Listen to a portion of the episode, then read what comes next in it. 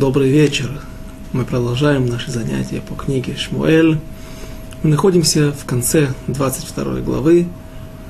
И на прошлом занятии, в конце прошлого занятия мы остановились, время нас прервало, как раз в тот момент, когда я рассказывал тот мидраж, который проливает нам свет на события, о которых мы в, не написано воочию в книге, а только в самом Мидраше наша традиция нам рассказывает, что же произошло с Давидом. События эти были во, во времена, которые описываются в книге Шмуэль Бет, второй части, когда царь Давид, уже тогда царь, царь не только над Иудеей, над своими братьями из колена Иуды, над которыми он будет править вскоре. Семь лет.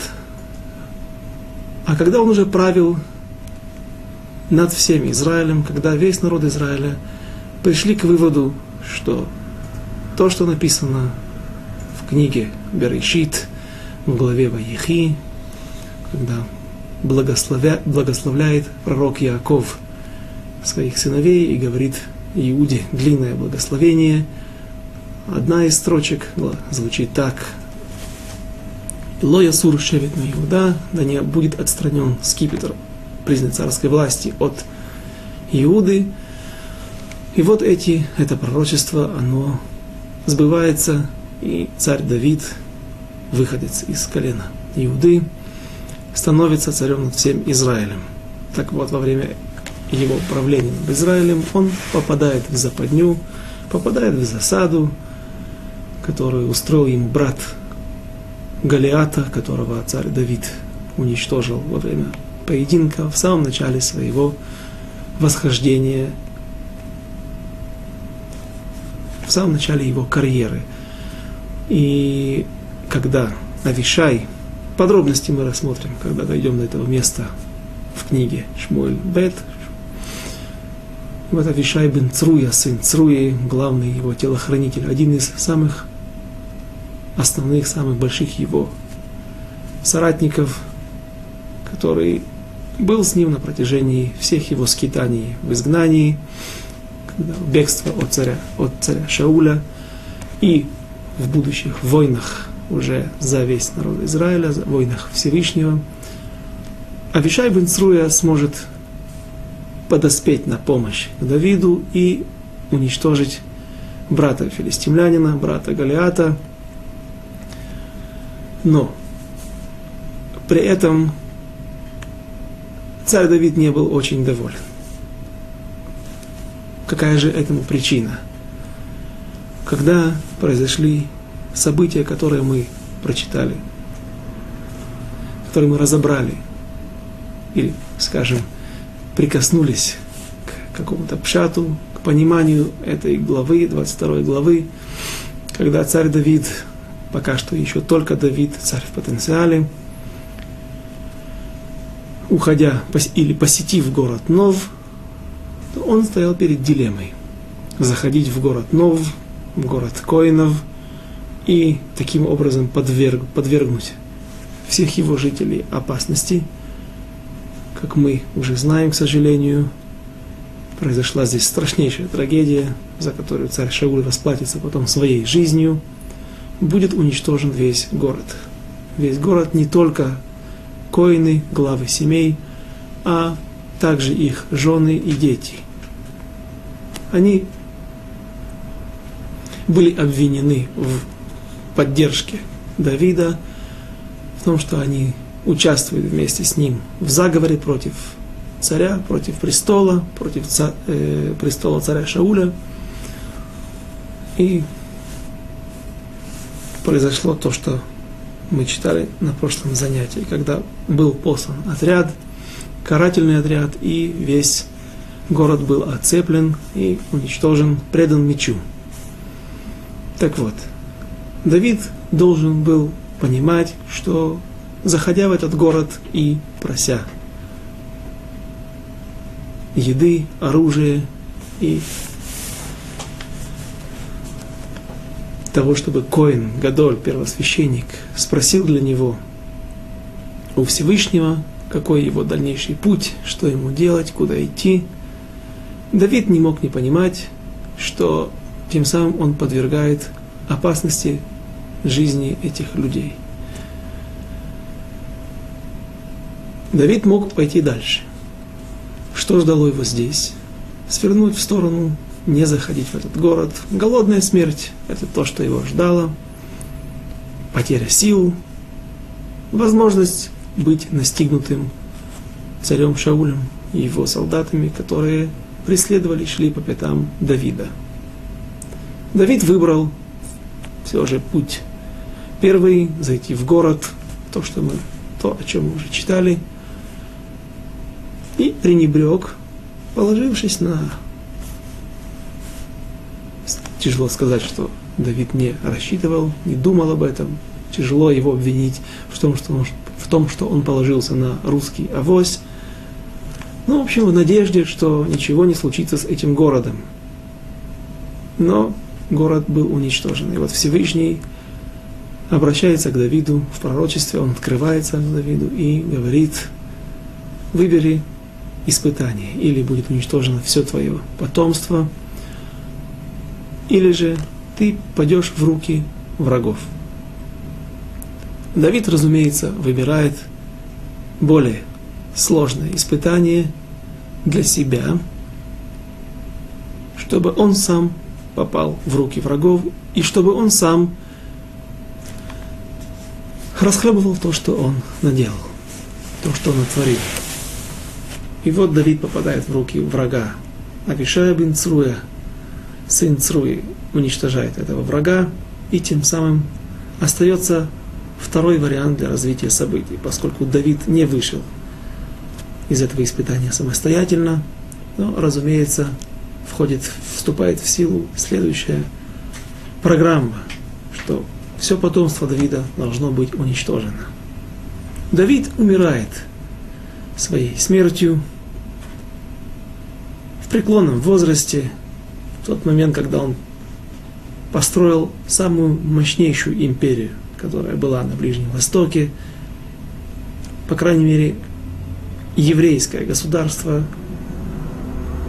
высочайшего пика больше не достигало, а только когда вступил в правление царь Шломо, царь Соломон, сын Давида, который не провел ни одной войны в течение всех 40 лет своего правления.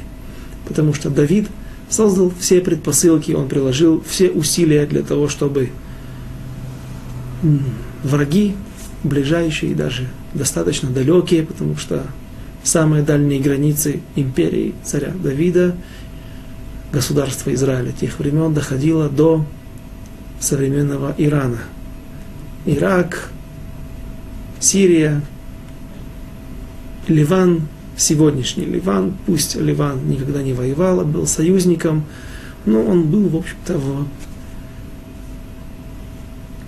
под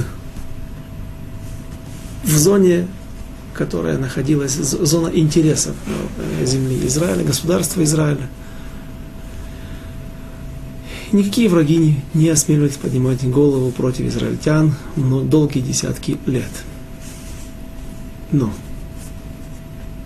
проходит время, сменяют цари один другого, и вот восьмое поколение царя Давида, потомков царя Давида, уже в Иудее, уже в Израиле, который разделен на два царства. Северное царство, где были все израильские колени, и Иудея, которая держалась отдельно вместе с коленом Бениамина. И вот умирает еврейский, иудейский царь и его мать Аталия. Аталия Арешаит, Амиршад, Аталия, нечестивая женщина, начинает уничтожать всех потомков своего сына, всех потомков царя Давида.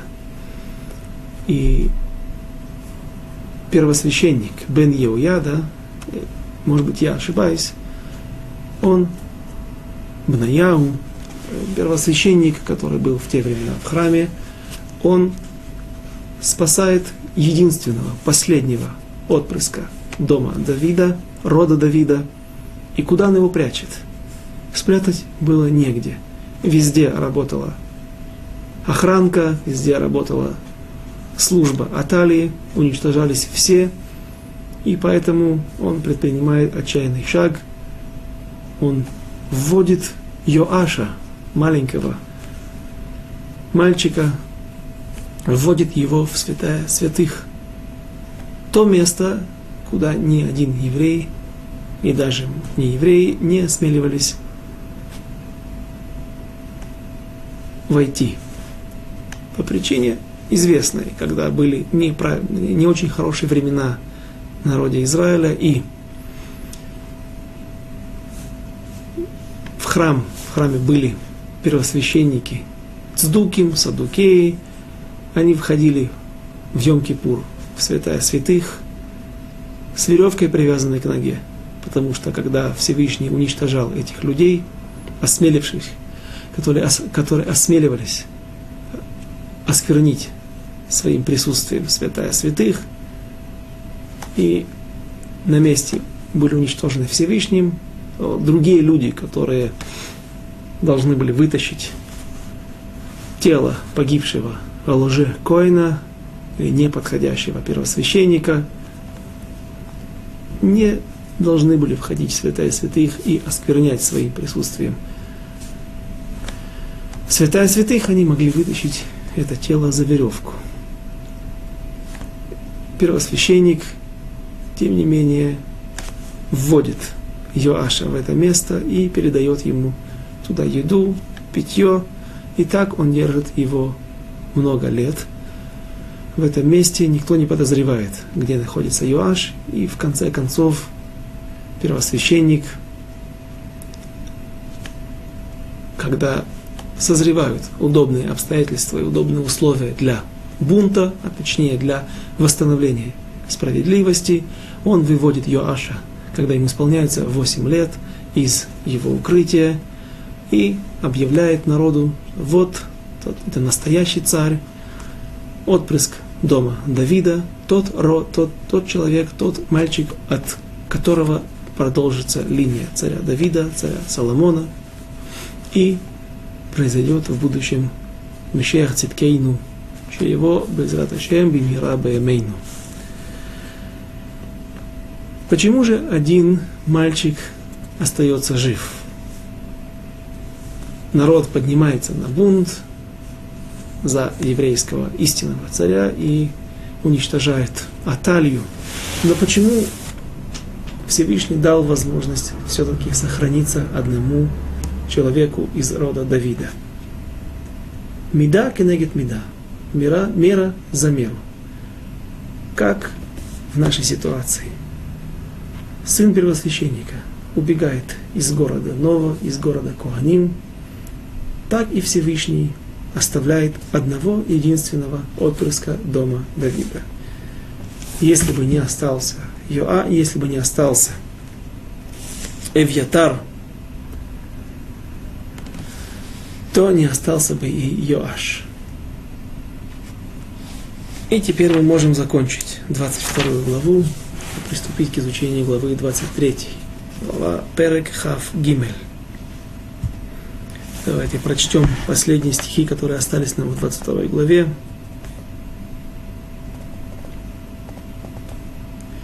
Э, стих 20. Ваималет бен Эхат леахимелех бен Ахитув – Ушмо Эвьятар Ваеврах Ахарай Давид. Но спасся один сын Ахимелеха, сын Ахитува, по имени Эвьятар, и убежал к Давиду. Стих 21. Хав Алеф Ваягет Эвьятар ле Давид. Киарак Шауль эт Кояней Ашем. И рассказал Эвьятар Давиду, что уничтожил Шауль. Коинов Всевышнего. Стих следующий, 22. Вайомер Давид ле Эвьятар. Ядати Байоймагу. כי שם דויג האדומי, כי הגט יגיד לשאול, אנוכי סבותי בכל нефиш бейт авиха. И сказал Давид Эвьятару, знал я в тот день, что там Доек Эдомиянин, что он, наверное, донесет Шаулю. Вот мы видим из этих строк, что Давид видел Доега и знал, чем это, чем подозревал, что этим закончится то, чем закончилась эта трагическая история. И говорит Давид, я стал причиной убийства всех людей дома отца твоего. Останься у меня, не бойся, ибо кто станет искать моей души, будет искать и твоей души. Ведь у меня ты будешь в безопасности.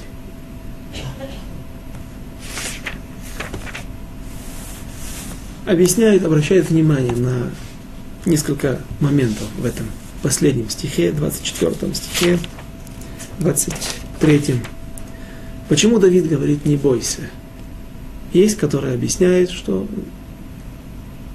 Давид успокаивает Эвьятара в его подозрениях, которые, возможно, были в его душе, в его сердце, что Давид сейчас возьмет и выдаст Эвьятара обратно Шаулю.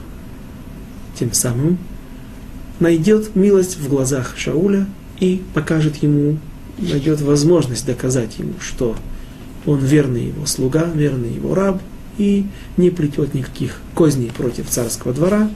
И вот он отдает в руки его, в руки правосудия, врага, который не повиновался приказу принять смерть, а сбежал и пришел к Давиду. Другое объяснение приводят другие, э, также многие из паршаним, из комментаторов этих строк, которые говорят так, что Давид говорит, не бойся, а почему не бояться? Я теперь тебе дам свое покровительство. Если сказать так, то это еще не дает достаточного, достаточной уверенности не только Эвиатару, сыну Ахимелеха, а также самому Давиду, что у тебя здесь есть несколько сот человек, которые пойдут за тобой в огонь и в воду, ну и что, за Шаулем пойдет целая армия. То, что ты мне дашь свое покровительство, это еще не обеспечивает мне полной безопасности и не становится причиной, чтобы я не боялся. На каком же основании ты утверждаешь «не бойся»? Если Давид ему говорит «не бойся», то он знает, что он говорит. Поэтому, объясняют так многие из комментаторов, Давид говорит, посмотри, что сегодня случается с тобой? Ты с собой принес, это мы увидим в следующих строках в начале 23 главы, что Эвьятар, убегая из города Нова, убегая от этого жуткого месива, в которое он попал, попала вся его семья, его братья, сестры, родители, и страшной резни, которую устроил Доек Адуми по приказанию царя Шауля – во время такой спешки люди не думают о святых вещах, люди не думают о выполнении законов, потому что самое важное, человек сейчас должен спасать свою жизнь, если он знает, что он невиновен, а безусловно мы все понимаем, что коины города Нова не были виновны ни в чем. Косвенно Давид был виновен в их смерти – и вот он убегает, прихватывая, возможно, какую-то минимальную еду для дороги, какую-то одежду, без которой он не может обойтись. И вдруг оказывается, это мы увидим из ближайших строк, ближайших стихов, что при бегстве случайно среди вещей, среди той сумки, среди тех минимальных, минимальных поклажей, которые он берет, успевает схватить в этот ужасный момент остается, он находит Урим Ветумим. Урим Ветумим, те, то, а, тот элемент одежды первосвященника, который, в который включал в себя 12 драгоценных камней, которые соответствовали каждому колену. И, в общем-то, я бы назвал это по-простому тот, то средство, через которое все, тот передатчик информации или связи со Всевышним которым обладали евреи в те древние, далекие, хорошие времена. Не всегда они были хорошие. Сейчас мы находимся момент страшной истории, но хороши они были тем, что у евреев была возможность связаться со Всевышним. Вот, например, таким способом. И говорит Давид Эвиатару, смотри, со мной здесь находится пророк Гад. Гад Ахозе. Гад прозорливец, ясновидец. Ахозе это один из синонимов слова пророк, слова нави. И, в общем-то, его называют личным пророком Давида. В основном вся его роль, все его пророчества, которые нам известны сегодня из истории, они были связаны с домом Давида, с его скитаниями и его воцарением на престол. У царя Шауля не остается пророков. Пророк Шмуэль больше никогда не виделся с царем Шаулем, он прекратил с ним всю связь. Пусть он молился за него, пусть он переживал за него, но больше они не встречались, потому что он боялся царя Шауля. Вспомните, когда пророк, царь Царь всех царей, Всевышний, посылает Шауля, пророка, извините, пророка Шмуэля, чтобы он помазал на престол нового человека, нового еврея из дома Давида, из, из дома Иша, из Бейтлехема.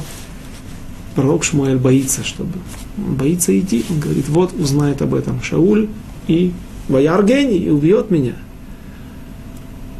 То есть пусть он молился за Шауля, но он его в той же мере боялся. Он знал, что Шауль уже себя не контролирует, и теперь между ними прекращается всякая связь. Царь Шауль не обращается к пророку Шмуэлю с вопросами. И поэтому мы видим, что пророки больше не являются уделом царя Шауля. Пророк, другой известный пророк, который работал в это время, был Гад, и он находится в лагере у Давида. Что дальше?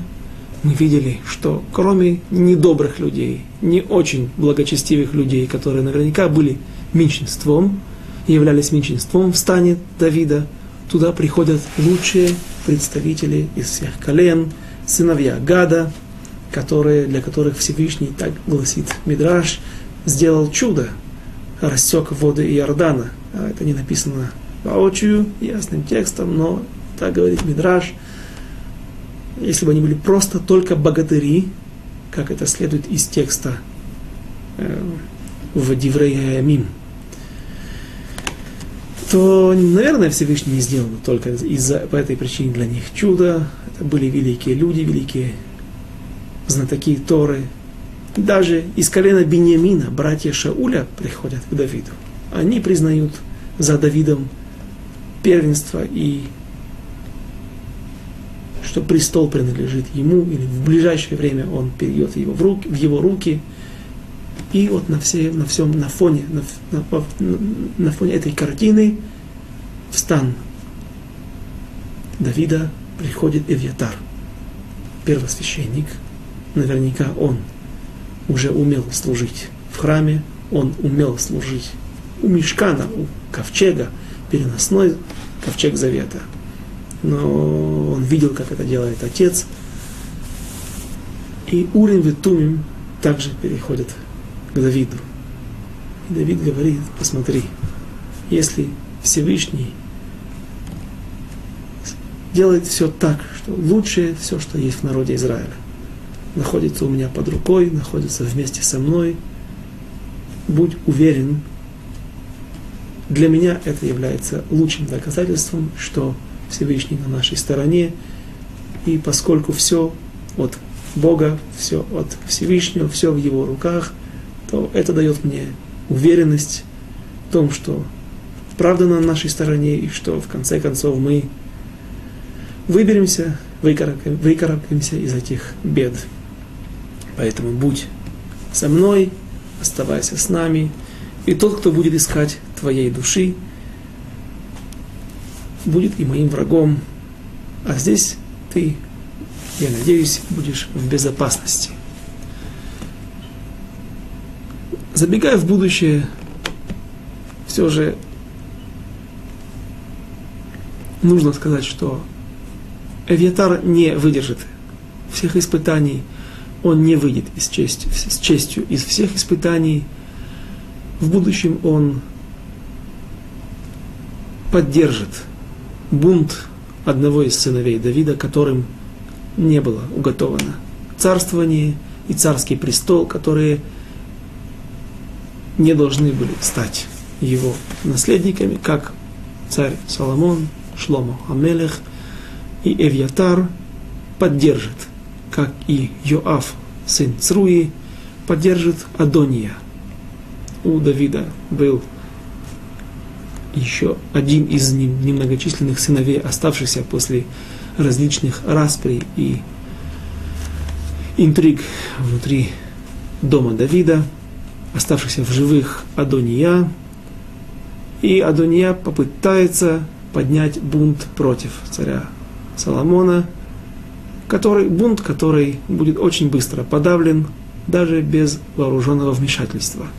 Но люди, которые перешли откровенно и были, играли важную роль в, в той коалиции, в той группе, которая пыталась возглавить бунт,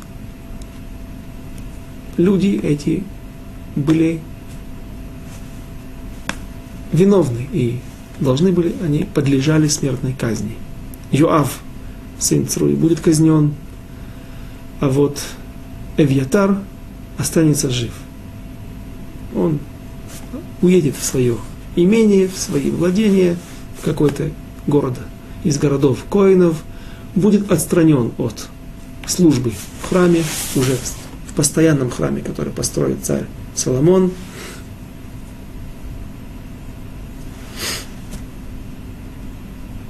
И будет сослан в ссылку. Но почему же он не будет казнен, как гласит Аллаха, закон, что коль мордей Мархут, все, кто бунтует против царя, они подлежат смертной казни, казни мечом, потому что скажет ему царь Соломон такие слова. Пусть ты неверный коин, ло коин нейман, то те слова, которые говорил Всевышний, слова, которые вложил в уста, то пророчество, которое вложил в уста пророка Шмуэля Всевышний, что переведет Всевышний от твоего дома отпрысков Коина, э, э, Коина Элаза, сына э, Итамара, сына Аарона, переведет всю коинскую власть и право на служение при храме в руки Элазара, сына Аарона. И Вайках Лебайт Найман, дом Найман, постоянное стационарное э, здание, храм, который построил Соломон, царь Соломон, для Лебайт Нейман, для верного дома нужен Коин Нейман, верный Коин. И вот Эвьятар будет смещен. Как, как по, по причине, что он бунтовал против Шлома Мелеха, царя Соломона, так и по причине, что он является отпрыском дома Итамара, сыном сыновей Эли. Так вот, служить ты не будешь при храме, и твои сыновья, твое семейство, но уничтожить я тебя, казнить я тебя не казню, потому что ты был верным соратником моего отца во время его скитаний и всех его мытарств во время бегства от царя Шауля. Вот этих заслуг с Хуйот было достаточно для того, чтобы оставить в живых Ивьятара. Мы видим, что испытания эти, бегство и все, что пережил Давид со своими соратниками, со своими друзьями в пустыне, было не так просто. Все это было большим испытанием, из которого с честью вышли Давид и его люди. Сейчас же мы продолжаем. 20, начинаем 23 главу и продолжаем изучение всего того, что произойдет с Давидом в пустыне чем же была тяжесть всех этих лишений. И вот, наконец-то, 23 глава, стих 1. «Ваягиду Давид леймор, ине плештим нельхамим бекиила, бикиила, вегейма шосим эт агранот». И известили Давида, сказав, «Вот филистимляне воюют против Кеилы и грабят гум. Кеила это был город иудейский, где жили иудеи, братья Давида, по колену. Кроме того, город Кеила был пограничным городом. В Шульханорухе, Шульханарухе, в своде законов есть такая Аллаха. Она находится как раз в, среди Аллахот Шаббат, законов субботы. Почему?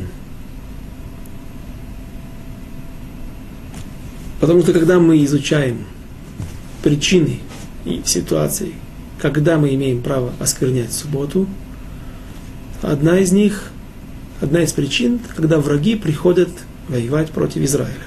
Но здесь нужно рассмотреть несколько нюансов. Если приходят враги грабить мамон, имущество, то, например, какой-то отряд грабителей, отряд погромщиков проник, сделал рейд и проник вглубь территории проживания евреев. Суббота. Смотрят люди в окно, приходят гонцы, обращаются к раввину местного поселения и говорят, вот такая ситуация. Спрашивают раввин, что они делают. Они выносят из наших амбаров все наше имущество, весь наш урожай, который мы собрали на полях. Нет разрешения нарушать субботу. А если они нападают также и на людей, и есть опасность, что еврейские души попадут в плен и будут служить, будут рабами врагов или будут вообще уничтожены – тогда есть разрешение нападать на этих врагов, брать оружие в руки и спасать еврейские души, спасать, спасать еврейское население. Но все это, если речь идет о каком-то городе внутри территории Израиля. Если же пришли враги и напали на приграничный город, на самой границе Израиля, и начали грабить имущество – даже если они не позарились на людские души и нет никакой опасности для местного населения, они просто открыли амбары, открыли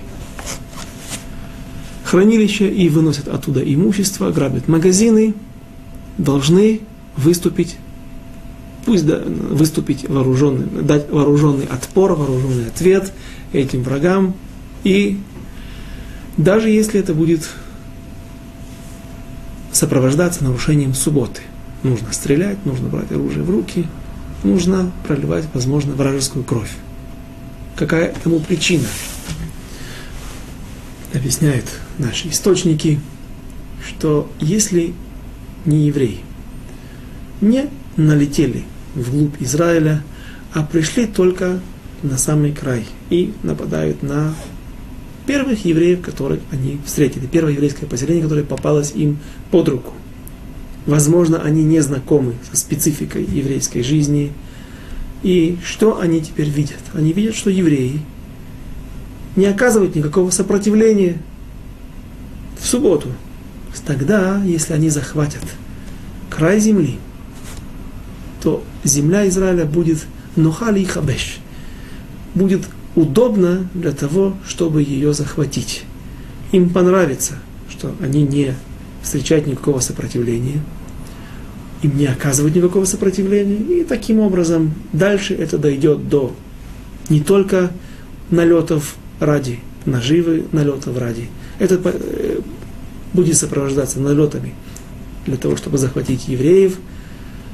И, в общем-то, вся земля будет удобна для захвата, и поэтому, даже если они пришли, Лилихом аль-каш аль-иски каш ветевен.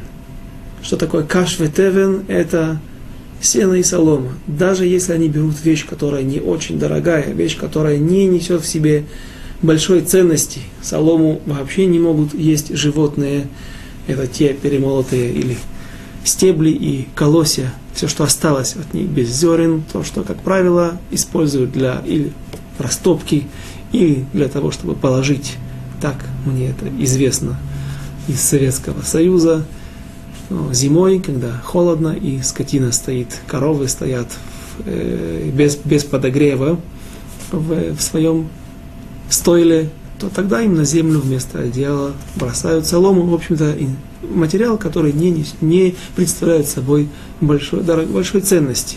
Даже если на самые ненужные, самые дешевые вещи в нашей жизни, из нашего имущества нападают.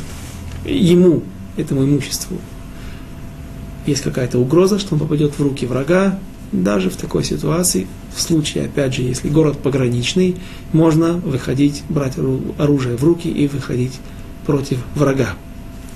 Нам известно из наших источников, по нашей традиции, что эта история с городом Кеила произошла в субботу, и царь Давид, у него вопрос, идти спасать евреев или нет – спасать своих соотечественников, своих земляков, представителей своего народа.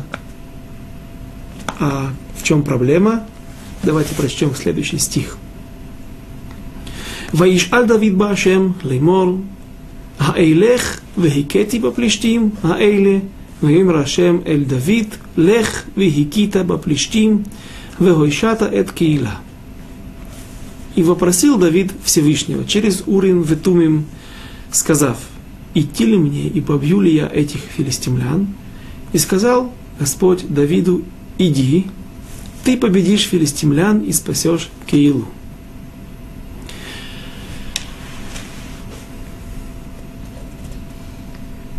ויאמרו אנשי דוד אליו, הנה אנחנו פה ביהודה יראים.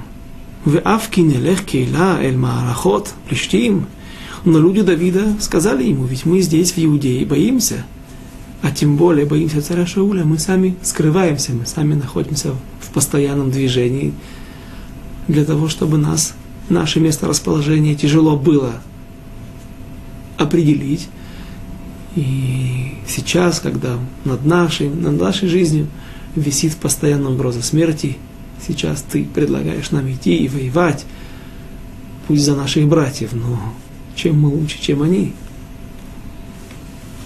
Ведь мы здесь в Иудее боимся, а тем более, если пойдем в Киилу, к родам, к полкам плештимским.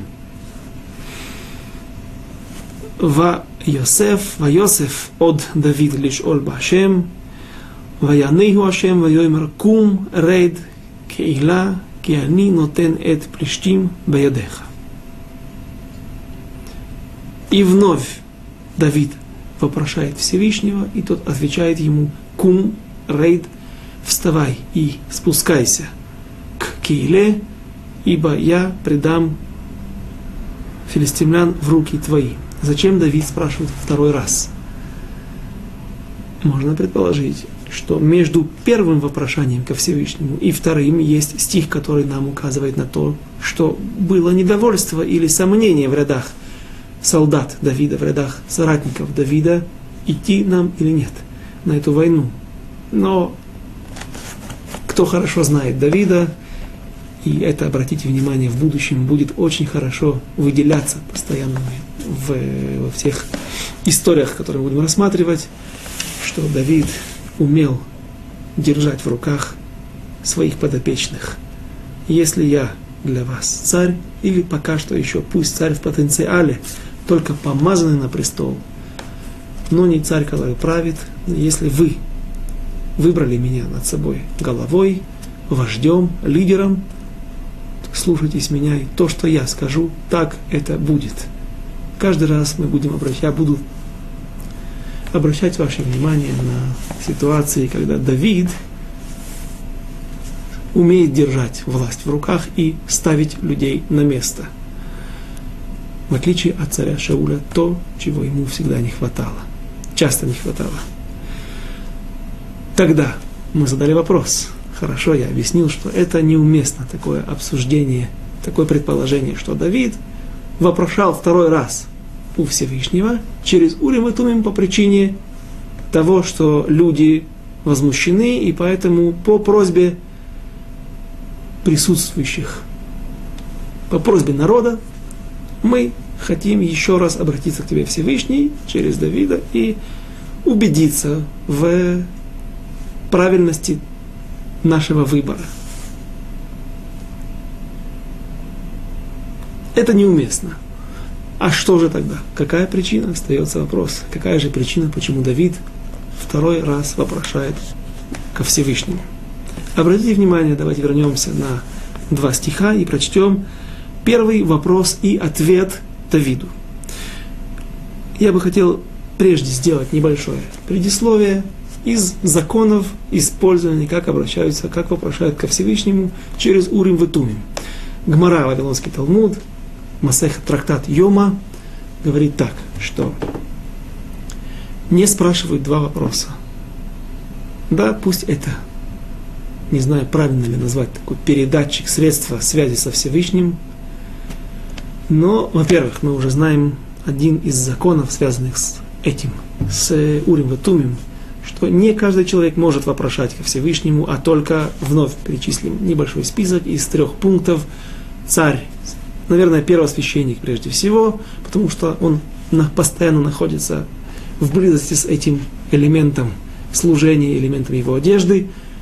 Первосвященник, царь и, не по мнению Доига Адуми, а по мнению царя Давида, и так говорит Аллаха, также Коль Миши Цибур Црхим Бо тот, который носит, несет с собой важность, большой, большой вес в народе Израиля и большую важность, э, наверное, это не совсем верно, вес имели многие люди, а человек, который, решение которого, они судьбоносны для народа Израиля, то есть весь народ Израиля нуждается в нем, соответственно, такой человек попадает также в категорию людей, для которых можно спрашивать через Урим Ватумим для, у Всевышнего.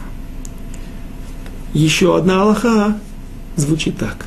Не спрашивают два вопроса подряд, а только один.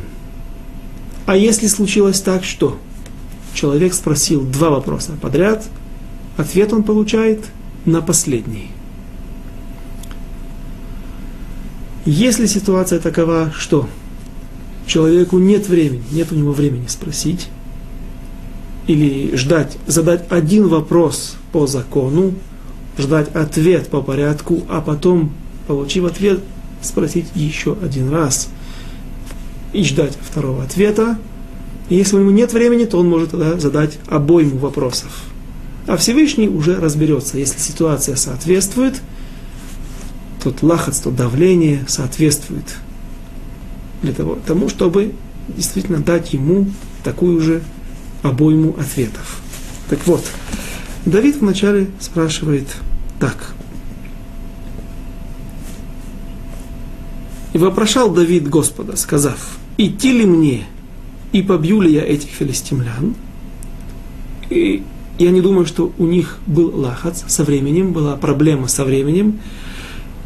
Хотя спасать, а, вновь, здесь не шла речь о еврейских жизнях, а только мы помним о том, что филистимляне уничтожают имущество еврейское. Почему я говорю уничтожают? Потому что здесь использован глагол шосим это гранот. Гранот это гумна, а шосим это уничтожают не только, то есть разрывают на части.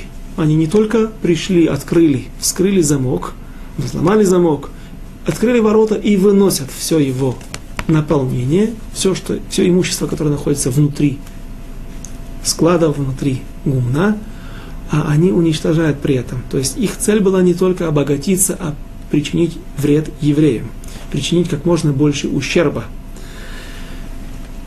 Ло бозезим, есть глагол бозезим, биза это трофей. А трофей это когда человек заинтересован прийти и унести аккуратно, сохранить для себя то имущество, которое он пришел захватить. Здесь же они пришли больше навредить.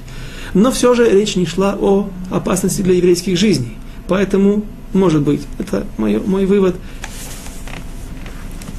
вместе с вами сейчас я пришел к этому выводу, что, наверное, не было спешки. И тогда можно объяснить, что здесь было не два вопроса, а все это часть, две части одного вопроса. Идти ли мне и побью ли я этих филистимлян? Все это часть этого вопроса, потому что все касается военного похода Давида. Всевышний что ему ответил? Иди. И сказал Господь Давиду, конец второго стиха, иди, ты побьешь филистимлян и спасешь Кейлу. Ну, а зачем теперь Давид вновь вопрошает? Пять минут я уже подвожу к, к этому ответу. И снова Давид вопрошал Господа, не потому что люди потребовали того, а потому что ведь первый вопрос был, или первый ответ был такой, идти, иди, побью, побьешь. Да, мы пойдем.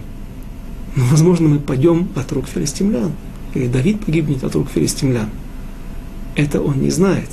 Пойду, спасу народ Израиля, спасу какой-то город в народе Израиля. Мне это, безусловно, зачтется. И паду смертью храбрых. Теперь же Давид спрашивает. Встань, спаси, спустись в Кейлу, ибо я предам филистимлям в руки твои.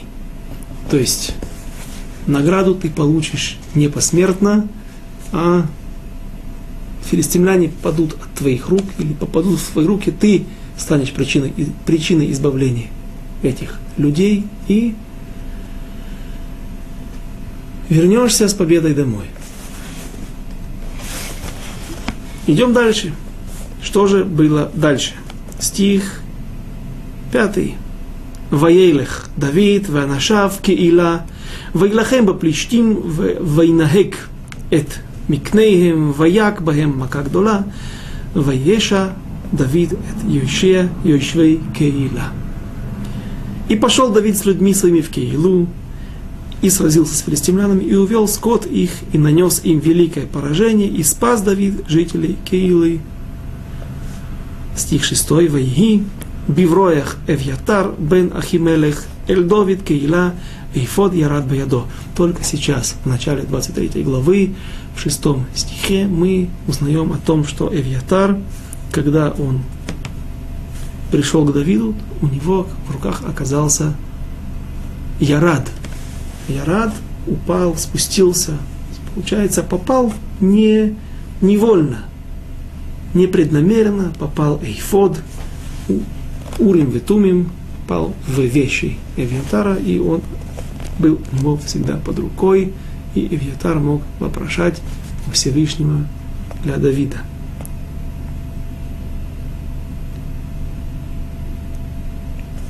Продолжим. Стих 7. Ваюгад лешауль киба Давид кейла вайомер шауль никар ото элоким баяди ки низгар лаво беир глатаим убриях. И должно было Шаулу, что Давид пришел в Киилу, и сказал Шауль, предал его Всевышний в руки мои, ибо он заперт, так как вошел в город с воротами и с засовом. Поскольку город был пограничный, то евреи этого места вынуждены были жить в постоянной готовности к атаке, к нападению. И в этом городе была крепостная стена и большой засов, который ворота, которые закрывались на засов, разумеется. И вот царь Шауль радуется этим, этой информацией, говоря, что поскольку Давид принес избавление этому городу, то наверняка, кроме того, это его родственники по колену Давида, по колену Иуды. Теперь Давид попытается укрыться там. У него есть все основания для того, чтобы ждать от жителей города Киила, благодарности, что в ответ на такое избавление он, они дадут ему покровительство, дадут, дадут ему какое-то какое -то, какое -то спасение, какой-то укров. И царь Шауль выходит навстречу город, в сторону города Киила для того, чтобы осадить город и потребовать выдачи Давида. Стих 8. וישמע שאול את כל העם למלחמה, לרדת קהילה, לצור אל דוד ואל אנשיו. И созвал Шауль, Шауль весь народ на войну, чтобы спуститься в Киилу, осадить Давида и людей его. Стих 9. Ваейда Давид ки алав Шауль махариш хара. Ваемер эль Эвьятара Коин Агиша Хаифот. И сказал Давид, узна, и узнал Давид, что Шауль замышляет против него зло, и сказал Эвиатару священнику, поднеси Эйфот. Прочтем стих следующий. И сказал Давид, Всевышний Божий Израилю, услышал раб твой, что Шауль хочет прийти в Киилу, погубить из-за меня город. Предадут ли меня хозяева Киилы в руки? В руки его спустится ли Шауль, как слышал раб твой? Господи, Боже Израилев, скажи, прошу Тебя, рабу Твоему. И сказал Всевышний, спустится. Первый вопрос какой был? Пойдет ли Шауль?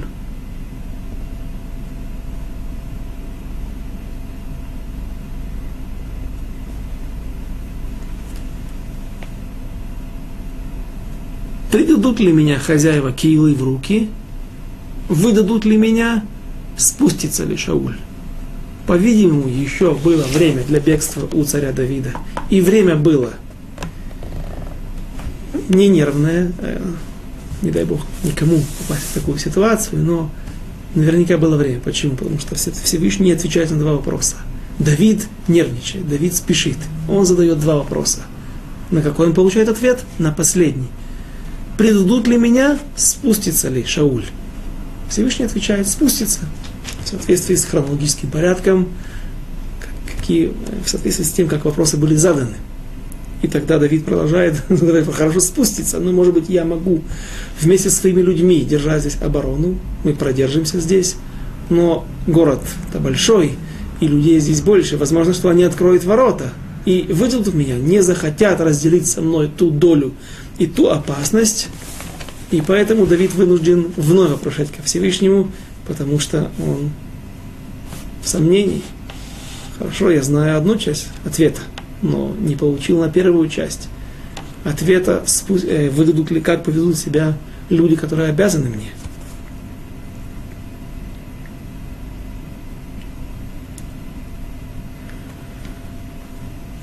Стих 12. «И сказал Давид, предадут ли хозяева Кеили меня и людей моих в руки Шауля, Теперь один вопрос, чтобы точно получить ответ на очень важный э, вопрос, который мучает Давида и его людей, и сказал Господь, предадут. Да, люди Киилы предали Давида, или готовы были предать Давида, они не успели выполнить свои замыслы или свои намерение предать Давида Шаулю, и Давид уходит из этого города, не давая им возможность оступиться. В будущем другие близкие Давида по колену Иуды, Зифим, жители города Зиф, который находится на юге, на юго-востоке от Хеврона – Сегодня каждый, у кого есть карта, современная карта может взять атлас, дорожный, даже дорожный атлас Израиля и посмотреть на территориях, на, на израильских территориях, на которых сейчас проживают арабы, в том числе евреи, недалеко от Кириат-Арба, недалеко от Хеврона, на юго-востоке находится Тель-Зиф, холм Зифа, большое возвышение, возвышенность, гора, по израильским меркам, мне кажется, свыше 800 метров. Вещь нередкая в окрестностях Хеврона, более редко в окрестностях Иерусалима.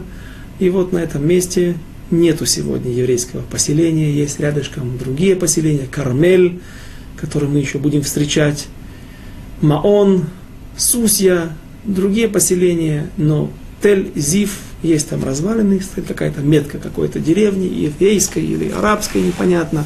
Есть только место под названием Холм Зив. Почему? Наверное, современные евреи, которые основывали там представители движения религиозных сионистов, кипот ругот так называемых, они не основали там поселение. Почему?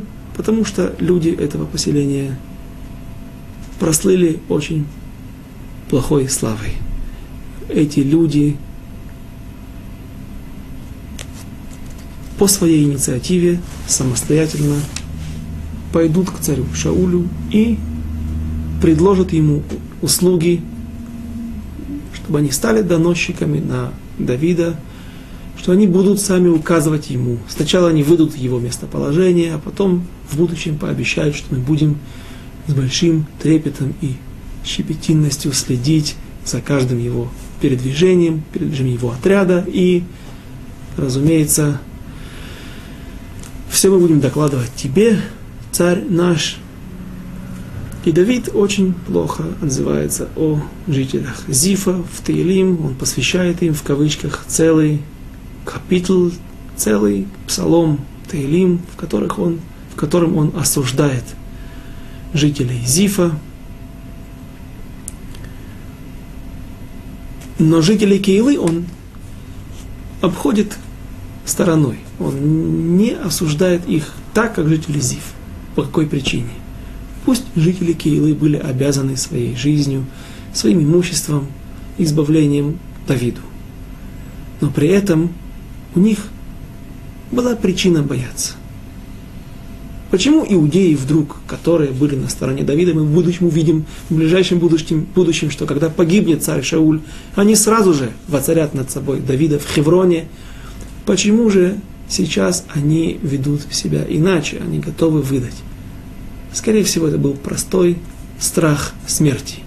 Они только что были свидетелями, что царь Шауль уничтожил не побоялся поднять руку на целый город коинов, на первосвященника, без суда, практически без суда и следствия, без разбирательства, на основании показаний одного свидетеля, что по еврейским законам не является вообще свидетельством. И это сработало. Та причина, по которой царь Шауль принимает такие крайние меры, чтобы навести страх на всех вокруг. По-видимому, это сработало и стало причиной того, что и жители Кейлы, и жители Зифа ведут себя очень некрасиво по отношению к Давиду.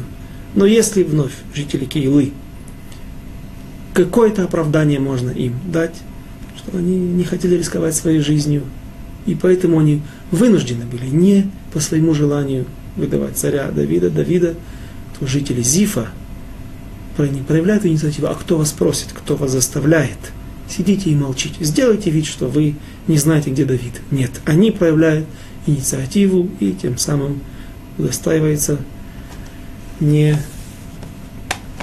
лучших отзывов от царя Давида и от наших мудрецов. На этом мы закончим наш урок сегодняшний и мы из Раташем через неделю продолжим наше изучение и начнем с середины 23 главы. До свидания, до следующей встречи.